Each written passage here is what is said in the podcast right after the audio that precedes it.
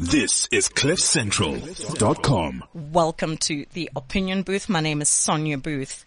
She is a doula, a pastor. She works for an investment bank and she is a finalist in the Mrs. South Africa competition. Yes, all those titles belong to just one person.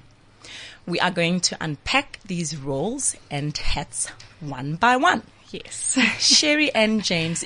Your, your, your name, you sound, you should be a movie star. Sherry Ann James. It's like you're in Hollywood. love it, You know, yes. like a, I'm Elizabeth Ta- Taylor. Yes, yes, yes. Welcome to the opinion booth. Thank you for having me, Sonia. Thank you so much. It's good to be here. I'm, I'm, I'm, I'm, I'm, glad, I'm glad, I'm glad you can make it. You know? Yeah. Thank you. So now you have another title. Yes. That of mum Yes. to Joshua Yeah. and Abigail. Mm-hmm. We live in a society where you are constantly judged. Hmm. You are constantly under scrutiny. An ambitious, hard-working woman is told you need to spend more time with your kids and partner, or you are neglecting your kids, you are neglecting your husband, you hmm. are neglecting your partner. A stay-at-home mom is labeled a gold digger or lazy. Yeah. Let's not pretend like these conversations are Yeah, not are not head. They Yeah. Mm-hmm. are. It's real, right? How do you juggle parenthood and career? How do you find that work life balance? You know what? To be quite honest, Sonia, I've been thinking about this for so long, um, and we all we constantly trying to find balance. You know, and um, sometimes we forget to live in the moment, and that's exactly where I am in my life now. Is that I'm I'm just learning to throw myself into each moment. So be it spending time with my babies, I'm there, I'm present, I'm paying attention to them, I'm making the most of that moment.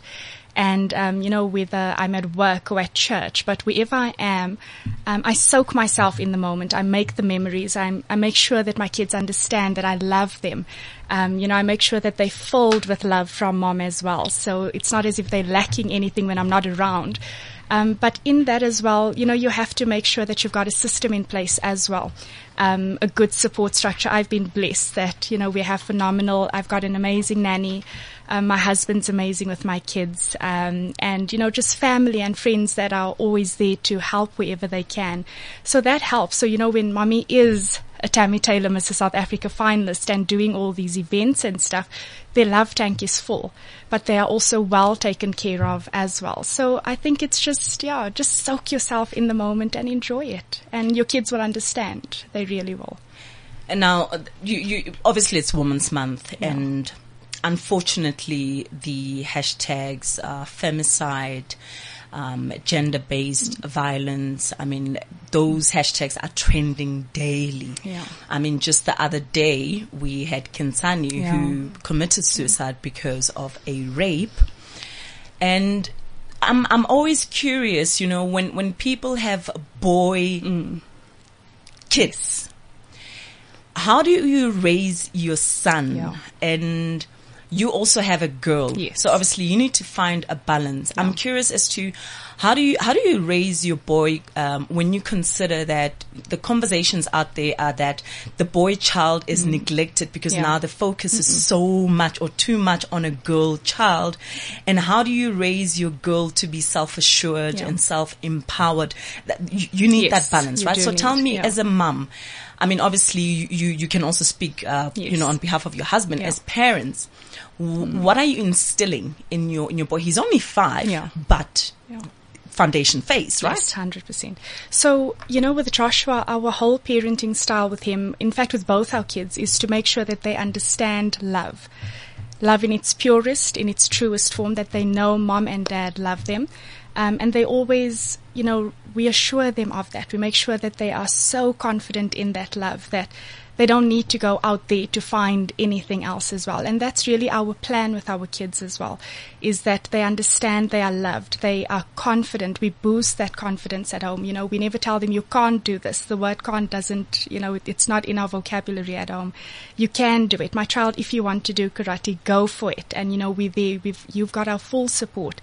And I think that's important that, you know, your kids need to understand, you know, in their home environment that, um, who they are. They need to have that space where they're allowed to grow, where they're allowed to have those crazy personalities. I always say, don't suppress the babies. Don't, don't suppress them. Don't mold them into something that naturally they are not born to do.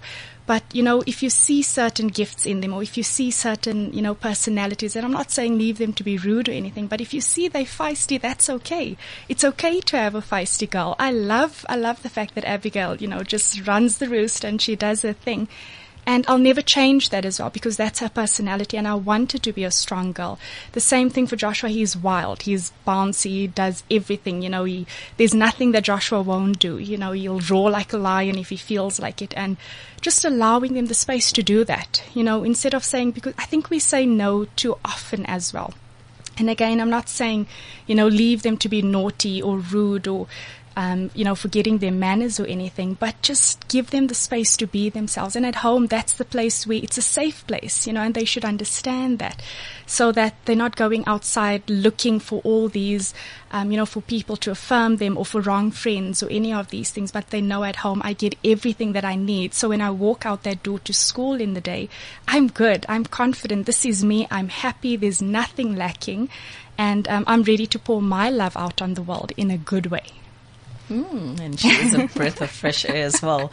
Now, you are a certified and registered yes, doula, as I mentioned am. in your introduction, right?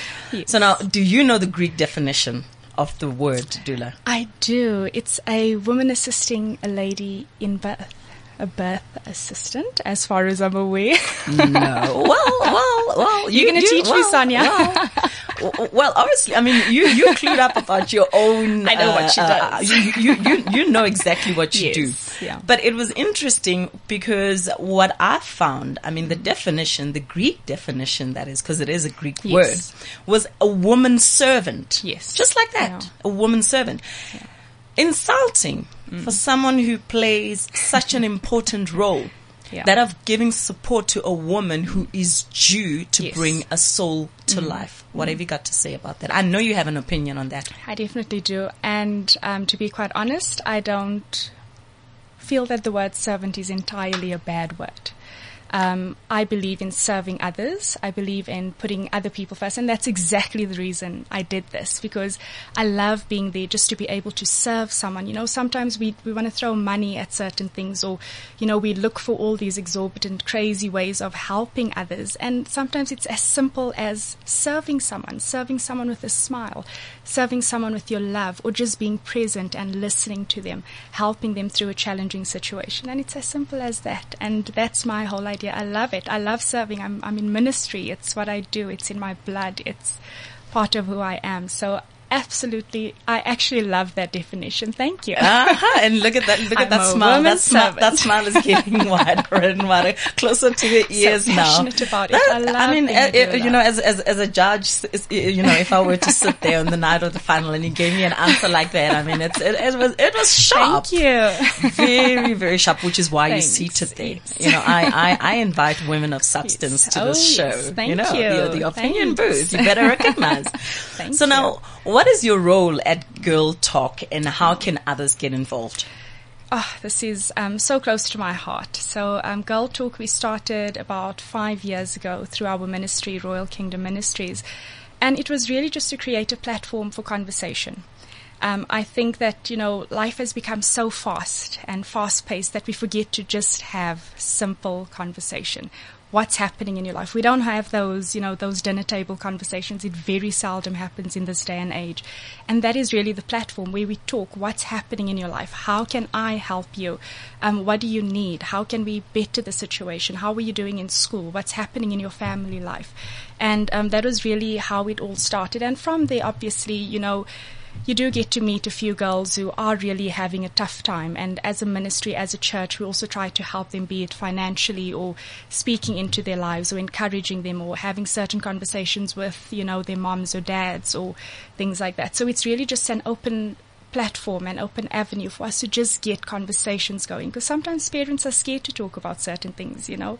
Um, my mom's old school, so I didn't have all those boyfriend conversations and all those things. So I really want girls to have that where it's a safe place where you can talk about it, but we assure, we assure the parents as well that, you know, your girls are going to get good, good, solid um, conversation and we're going to speak good things. It's not necessarily to derail them completely, but we're giving them good sound advice as well.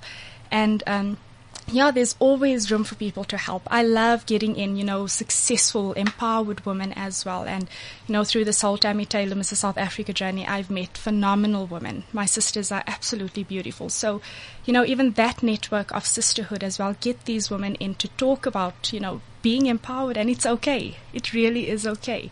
So, um, yeah, people can, I love people getting in touch with us and, um, you know, just empowering girls in whichever sphere, be it fashion or design or cooking or academia or anything. So it's really just a well-rounded, you know, program where girls can just become the best versions of themselves.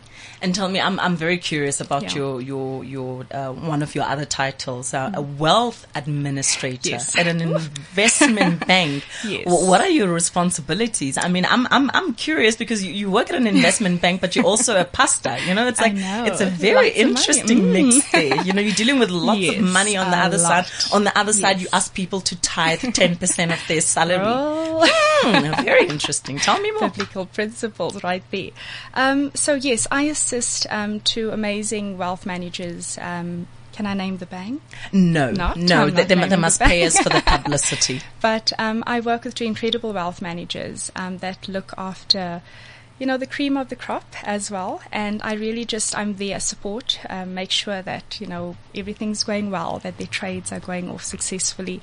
And um, yeah, I'm learning lots by the day. I've only been there for just over a year now as well, so it's a learning curve every single day. You never know what you're going to get hit with. Um, but yeah, it's it's interesting seeing how much money there is still in this country.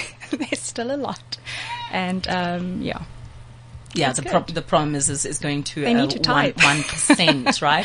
Or you just want for them to tithe a lot more. Okay, I thought you were worried about you know the the, the global good of Yes, society. Yes, no, hundred percent. It. I mean, it, it. It is a. It's an awakening for me every day to see that you know that it is there. The money is there. It's just how do we really get it, you know, to the people, and um, I think that's also been a good experience for me on this Tammy Taylor Mrs. South Africa journey as well is that, you know, through the networks that I've made, I'm actually in a in a good way not scared to really ask for help. I'm not scared, you know, if you're fighting for a cause, it's actually, it's okay to ask, you know, if somebody is able or if they are in a position to assist you financially um, for a good cause, for women for women that we support as well as, um, as finalists. And um, it's okay. The money's there. It's there. We just need to, you know, we need the hands as well. We need people who are not scared to ask for it as well, because it, it is there and people do want to help. And sometimes just asking helps them in helping others as well. So. Okay, I'm going to come to you and ask for money. Lots of I will come to you, Sonia.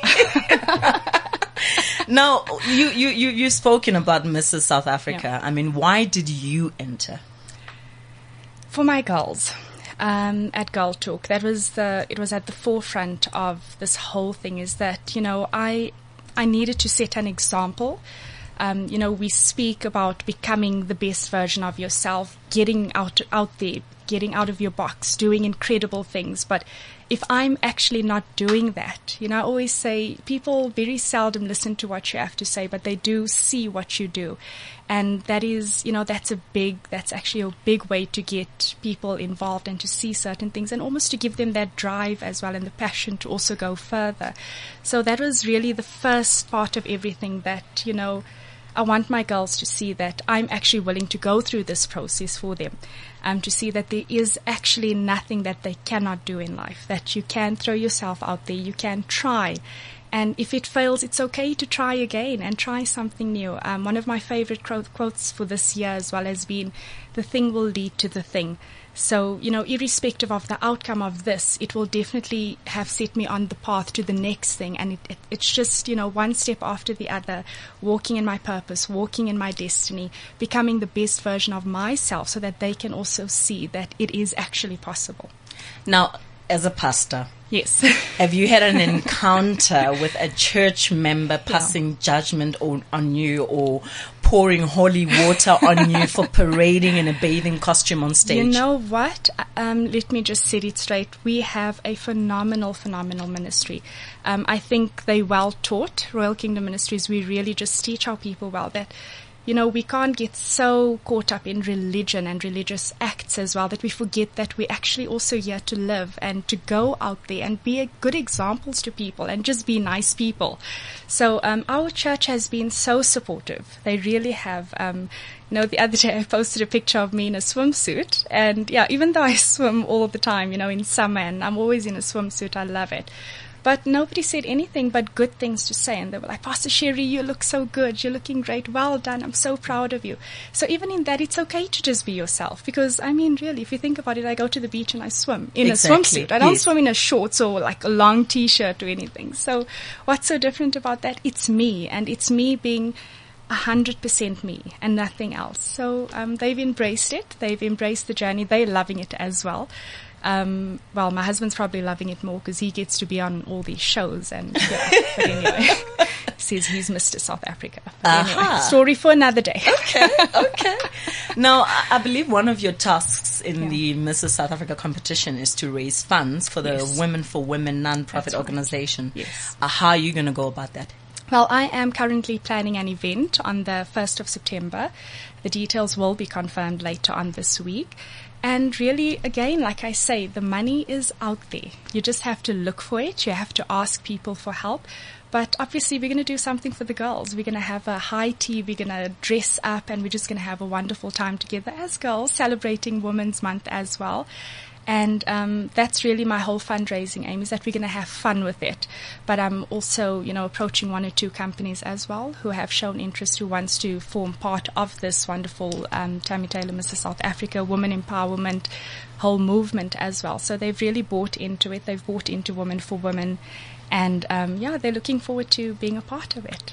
How about your employer? Because your employer has lots of money. Do. I mean, That was the first place we're I went talking to. trillions. we're talking trillions They in every currency, right? You know what? I have to give it to them. They've been phenomenal this year, and they actually, with our charity ball as well, they've they've been a blessing there too. And yeah, so they're up for the challenge this time. It's like maybe we can double it. Okay, now that I still have you, I mean, as a pastor, Yes. what is your opinion on pastors who drive fast cars, sports cars, Lamborghinis?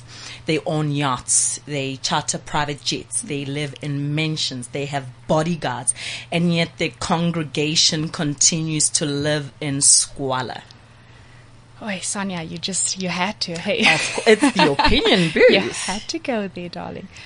Look, um, for me personally, I think your walk with, with God is really, it's a personal relationship. And I always, you know, that's where I draw knowledge, where I draw wisdom and certain understanding of things as well. And um, yeah, I, I leave it there. And, you know, I don't judge these people. I really can't. I, I try as best as I can not to judge anyone in life. And, you know, if that's the path that they chose, um, you know, ultimately God will have the final say.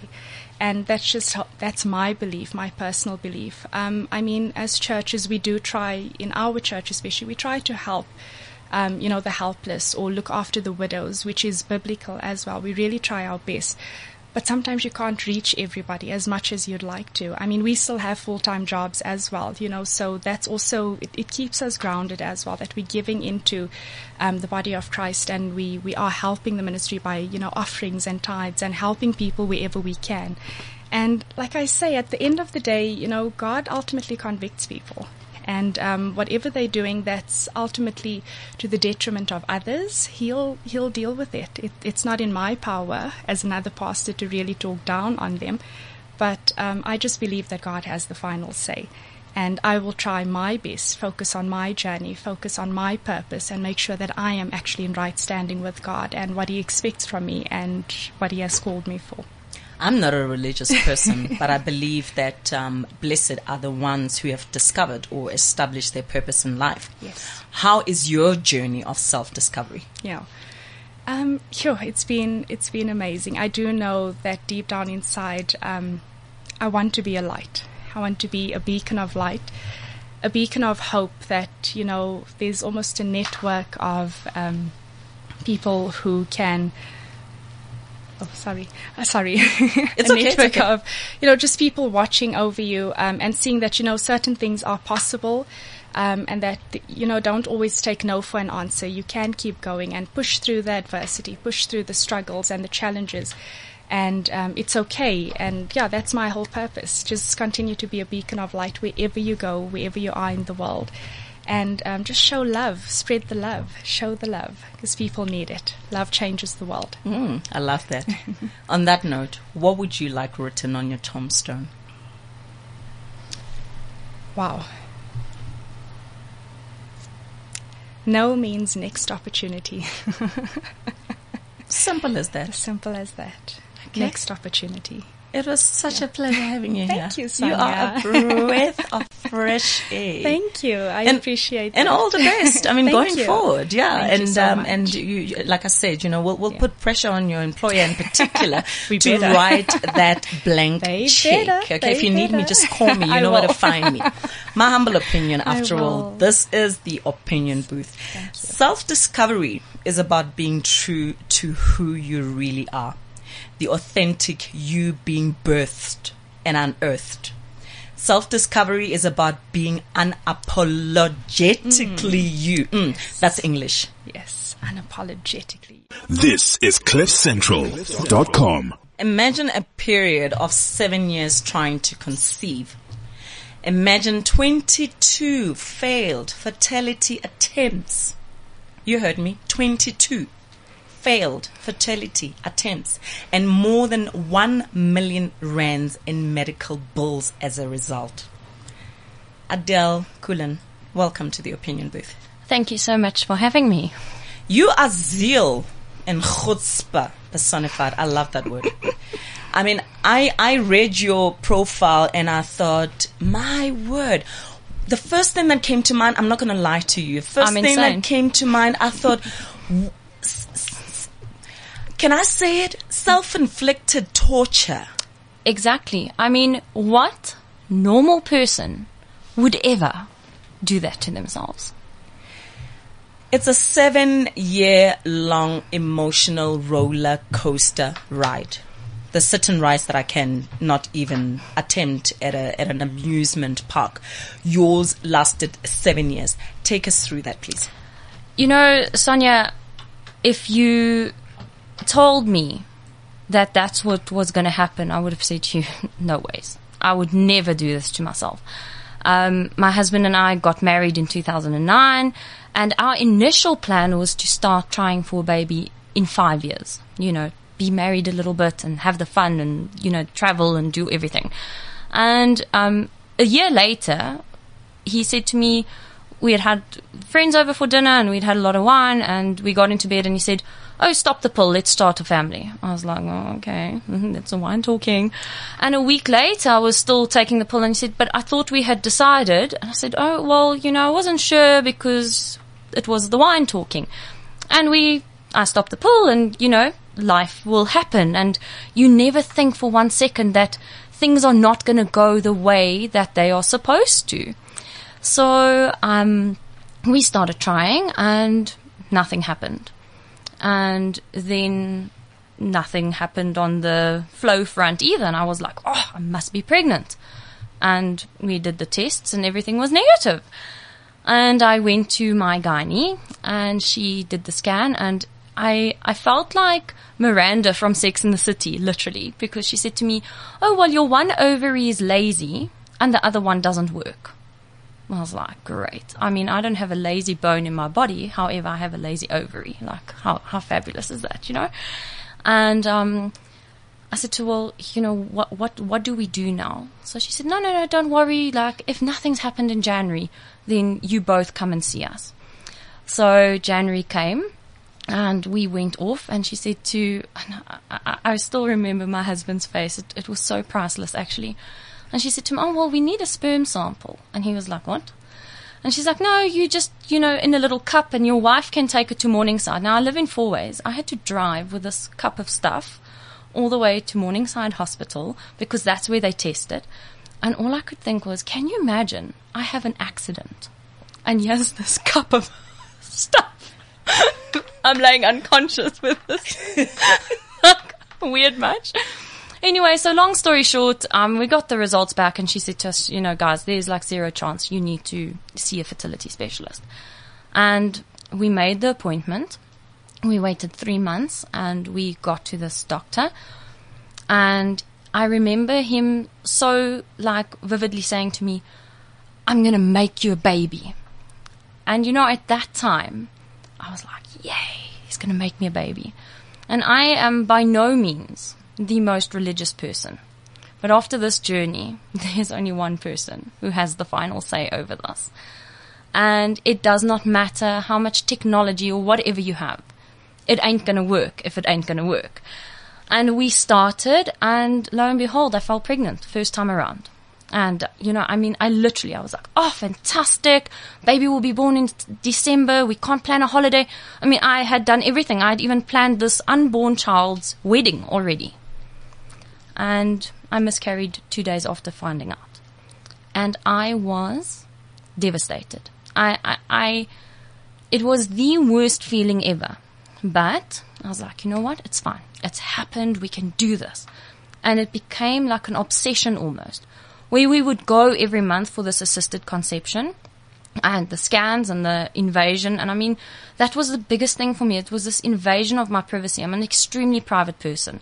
And you going in and you being scanned and I mean I even gave the ultrasound thing each room was a different ultrasound. I even gave them names because it was like hey Fred. Hey George. You know hey Peter type of thing because that's the, how I saw the funniness in this really dire situation. And after 12 tries of assisted conception, I said to the doctor, you know, actually, can we do something else? Because this isn't working. So then we tried, he said to me, okay, well, let's try IVF. And we started the IVF. And the first one, you know, you go, you get scanned and this and that, and everything looks amazing. And three days later, it's not amazing anymore. And they say to you, they literally just go, oh, sorry, we're stopping the process. We just transferred you 85,000 Rand four days ago. You, you, how do you just stop the process, you know? And, um, I did the ugly cry and the scream and the shout and the whatever, and my husband like pulled up to the clinic and wanted to, you know, knock the doctor out and whatever. And then I sat across from this guy and I said to him, you know, we have done everything. We have done this scan to check if the housing, as he calls it, is okay, and we've done the sperm sample, and we've done this, and we've done that. Um, can you test the eggs? I mean, you know? And he sort of very matter of factly went, yeah. Up to that stage, we had spent about 250,000 Rand. Sure. And I got this like, you know, why yeah, you know, why have you not done, why is that not a prerequisite? And we did the test and he phoned me and when I answered the phone, I said to him, oh, by the way, the, uh, the artificial insemination didn't work. Um, because, you know, I've, I've come on and everything. And he said to me, it's the first time in his like career that he has seen this result that he got. So I was like, you know, here's me like exceeding expectations again, like A plus student, you know. And I have this chromosomal issue on my on my eggs where it actually leads to early miscarriage. And if it doesn't lead to miscarriage, if I by some chance manage to push past, the child will either be born with a dis- disability or deformity or will not survive past 2 years of age. So you get this carpet pulled right out underneath you. Because now, that question that everyone asks you, who does the problem lie with? That would be me. Can I put my hand up? And I mean, I get asked that all the time. Five years ago, I was ashamed of it. Now, you know what? I don't actually, I have no control. It's not, it was a hand dealt to me and I can't change it. And, um, we sat and they said to us, okay, you can use donor eggs. And it was so hard because I had to sit and look through tons of pamphlets and choose the person's genetic. And all I could think of was, you know, you, when you have a child and someone goes, oh, they look just like you. Oh, they have your eyes. They have this. And all I could think was, they're never going to have anything of me. But it's okay. We really want a baby. So, you know, does genetic really matter that much? And they'll be half of hubby. So, so we fine. And we tried IVF with that. I, I then gone to another clinic. And we tried IVF with that. And again, nothing. And we did five. And after the fifth one, I just said to him, I said, I can't. I actually, I cannot anymore. Physically, emotionally.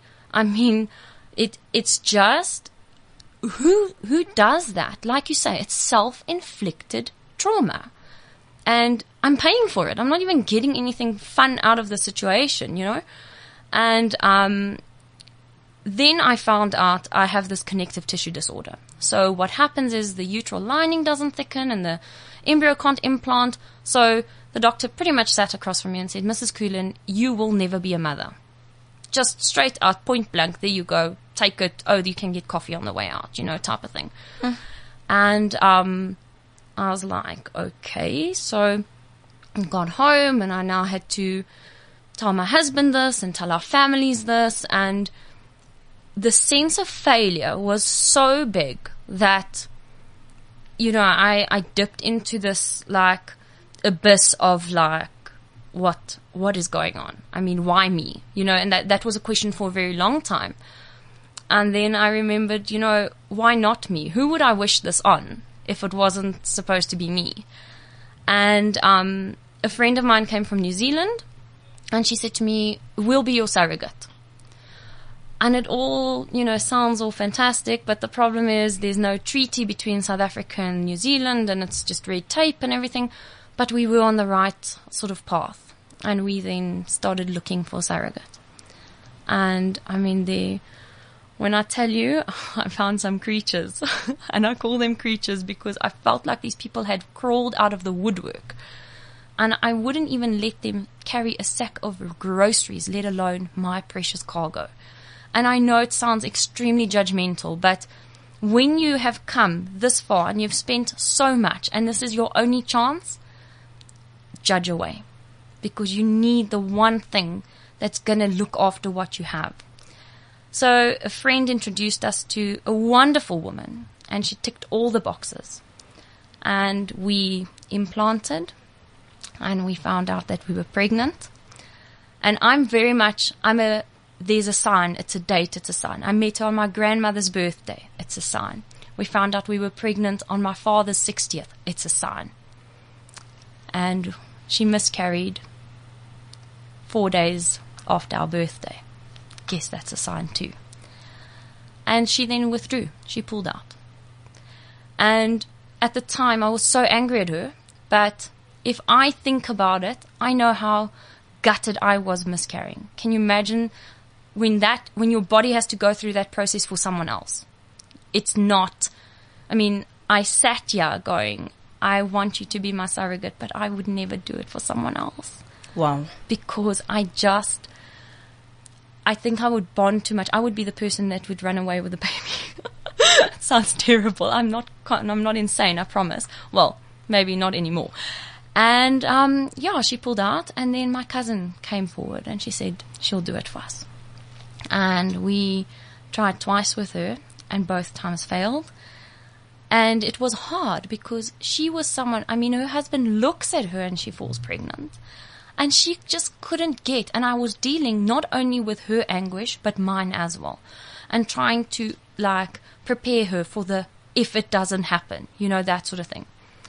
And when the last one didn't take, I remember for the first time in seven years, my husband, when I said to him, I'm so done, he said to me, so am I. Sure. And, you know, through all of this, I, I resented, and I, I am so ashamed to say it, but I resented him so much because I was going through this. I was being poked. I was being prodded. It was I, I, I, I, I, the whole time. And we sat the one night, we'd gone out for dinner and we had a couple of cocktails and for the first time we had this really open, honest conversation. And I said to him, I can't believe you made me go through all this. And he looked at me and he said to me, You know what? Do you realize what I went through? And I'd never asked. And he said to me, Watching your disappointment is worse than anything. So, yeah, we got to this like thing, and I was like, oh my word, what do we do now? And we decided, you know what? We make peace. And we have an amazing life. I have a beautiful little nephew, and I could be his second mom. And we get all the pros of being the fun uncle, the fun aunt, the showering them with love, the spoils, the everything. We get to send him home, sugared up. and, you know, snot noses and all of that. None of that stuff is our worry. Would I take it in a flash? Of course. But it's not the path meant for me. And it's okay. And it took me seven long years to go, it's okay. I don't have to be a mother to be defined. You need to write a book because I mean, thirty minutes is not not nearly enough to for us to for you to share what you've been through. I mean, I'm sitting here and I'm lost for words, and I can talk, right? but you, you you really owe us as women a book. Just give it a thought. And just so you know, I need for you to know that there is a 55 year old lady out there that I know who's actually friends with my mother. Yes. Who was ridiculed and called names by her own sisters and members of the community because she was barren. A couple of months ago, she gave birth. 55. Oh, how amazing. I'll, I'll just leave you with that for now, right? Mm. exactly. So I'll just park it Yeah. there. and I don't believe in coincidences. The fact that you and Sherry Ann came into the studio on the very same day, and I'm talking about Sherry Ann and her role as a doula. Yeah. I'll leave it there.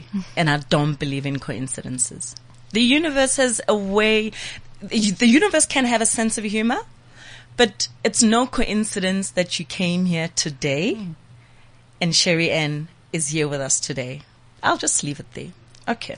Definitely. I just want us to gently move away because I don't want you to spoil that beautiful makeup of yours, right?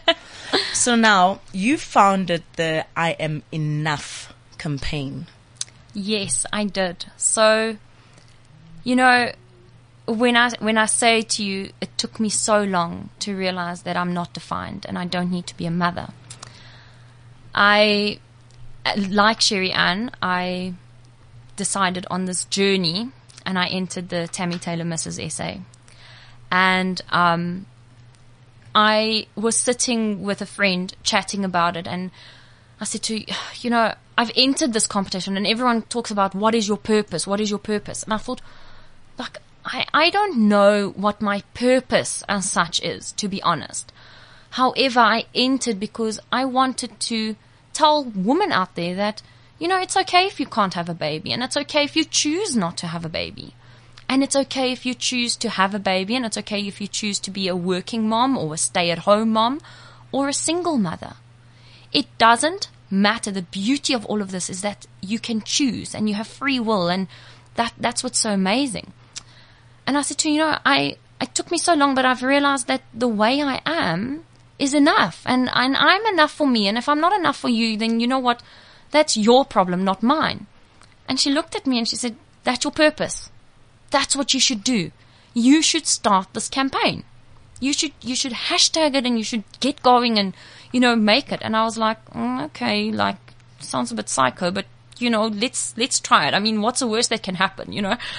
And, um, it actually got off really nicely. And I initially just wanted to get out my message to couples and people battling with fertility because I speak from this point of reference and I, I've, I've been around the block 22 times. I can literally, when I say to X, Y, and Z, I, I can say it. And also in the same breath, I didn't want to put people off of it. I didn't want to scare them, but I wanted to have them prepared and so that you know, you know, it might work. You might land up with triplets or it might be my story where it doesn't work but it's okay. You're going to get to the top They're battered, bruised, and you know, it might be very ugly when you get to the top, but the view will be amazing.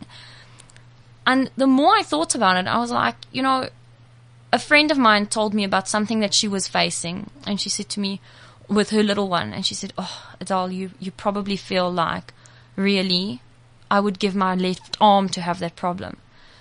And I remember saying to her, "But no, that that is a really big issue in your life, and I may not understand it because I don't have a child."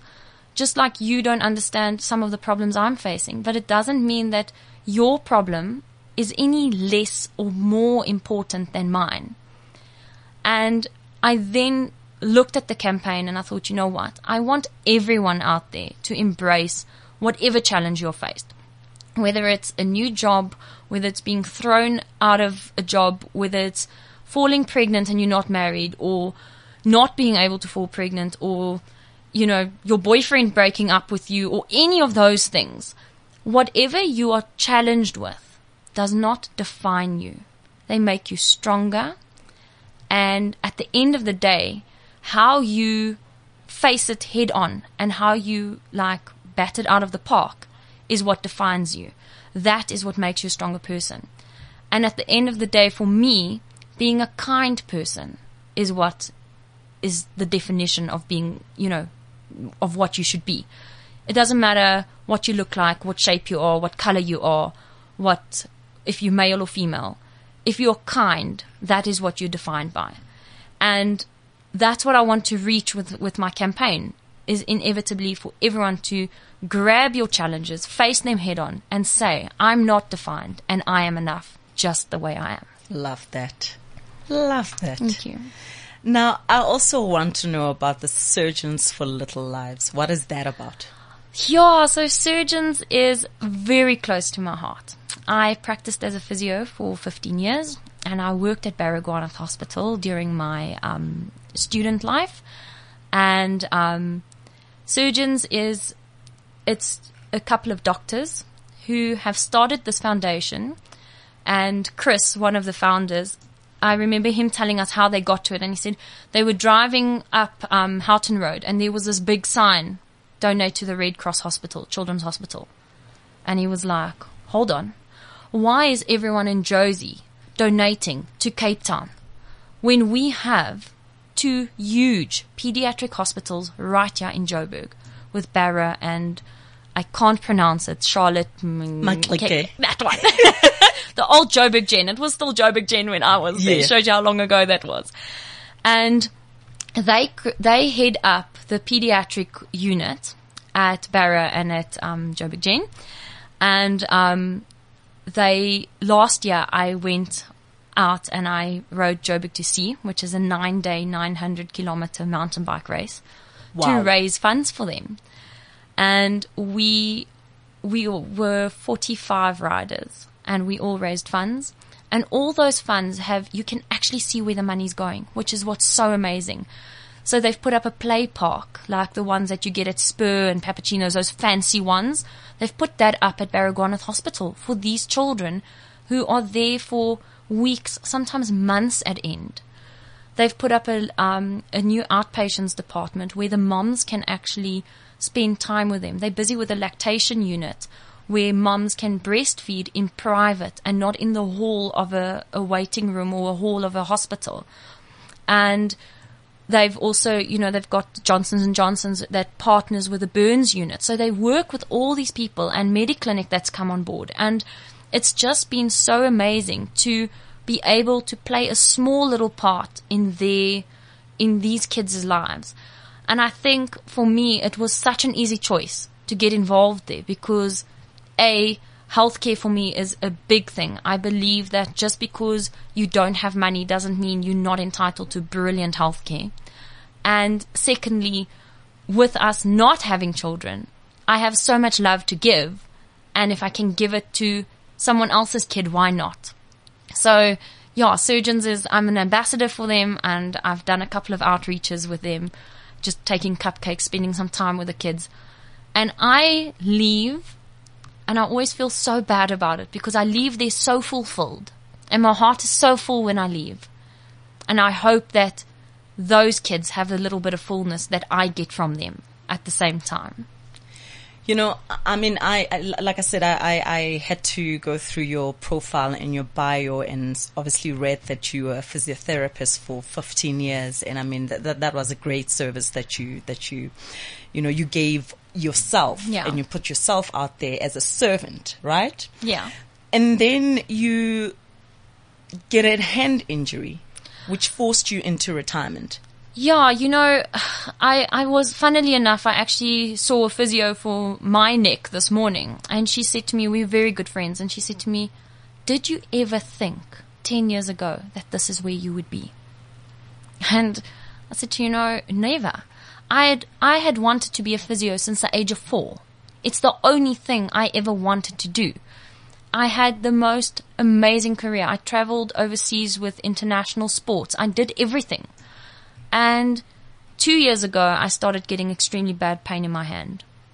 And I would just work through it. And you go to the doctor and you get a cortisone injection and you just work through it. Or I take a day off or whatever. But it got to such a point where I wasn't working to my full capacity. I couldn't, my patients weren't getting better quick enough for my liking. They were still getting better, but they weren't, they weren't getting the dull treatment. And the penultimate moment came to me when a, a patient said to me, Are you pushing as hard as you normally do? I was shattered. I mean, when they left, I said to my husband, I, I, I can't. I can't do this disservice to someone. I can't take someone's money when I know they're not getting my 120% because that's the only way I operate. And um, I took time off and then I thought, okay, it'll be better. And it didn't. And I eventually, I had surgery this year, April. And, you know, I'm hoping I, I, will, I will always stay a physio. And I'm hoping to, you know, by next year maybe go back and do a bit of locum work here and there. But I've in the meantime managed to open my own little business. And, you know, that was the scary thing because I have this skill. I have this amazing skill that translates into no other profession. When you take a physiotherapist and you cut her hands off, she can do nothing, literally. I mean, I can't go into business. They they go, well, what what business background do you have? I ran my practice for 15 years. Oh no, sorry. Do you have marketing experience? Yeah, I had to get doctors to send me. Oh no, that's not enough. And it's so scary. And that's what we don't realize in the medical profession is that we actually, you have such a niche skill, but you're almost useless in any other market. So I had to, I decided to go into beauty because I love people. I could stay as professional as I was doing physio. And yeah, and I opened my own business. So that was that, but you know, and we don't know. We'll see where the rest of the, the journey takes us. One chapter closed and another, Another one, one opened. opened. Exactly. Exactly. Now, I believe, I mean, as, as, as one of the finalists in the Mrs. South Africa competitions, you Yes. are also tasked with raising funds for the Women for Women Profit. That's right. A non-profit organization. That is. Yes, that is correct. So I, um, we all doing events. So I am doing an event on the 6th of September at Jamili Restaurant in Bryanston, who they are also my gold sponsor. So it's amazing. And we've, it's, they like my family and it, um, is going to be a soiree evening. Um, you know, you can bring your partner and we're to just have a fantastic little, like, cocktails and dinner and champagne and we've got some entertainment and it's yeah i'm hoping to just raise some awareness around the foundation and obviously get in the cash so if anyone wants to throw some cash at us go for it We love cash, of course. we love cash Now, finally, what would you like written on your tombstone? you know when i heard you ask that for sherry i thought what would i want written and i thought oh, a lot of those words would probably not be applicable to radio but i Uh, this is unradio. Cliff Central is unradio. so say it. Say it. No, I, you know what? On my tombstone, I would love it to say, she changed my life. There was nothing. There was no swearing there. No, the, the initial one was, but it's okay. You're not going to say it, are you? no, it's fine. N- not in front of the pastor, right? No, no, she, no. She, Sherry, Sherry, Sherry gives me the eyeball. Adele Quillen, you've been in incredible in sharing your story. I know it was not easy for you to share Thank it, but you. it is important for us to have these conversations because you don't know how many other women you're helping out there. That's Thank you so much. Thank you so much for having me. My humble opinion, after all, this is the opinion booth. But these come in the words of Tres- Tracee Ellis Ross. I need to see my own beauty and to continue to be reminded that I am enough, that I am worthy of love without effort, that I am beautiful, that the texture of my hair and the shape of my curves, the size of my lips, the color of my skin, and the feelings that I have are all worthy and okay. Aspire to inspire before you expire. This is CliffCentral.com.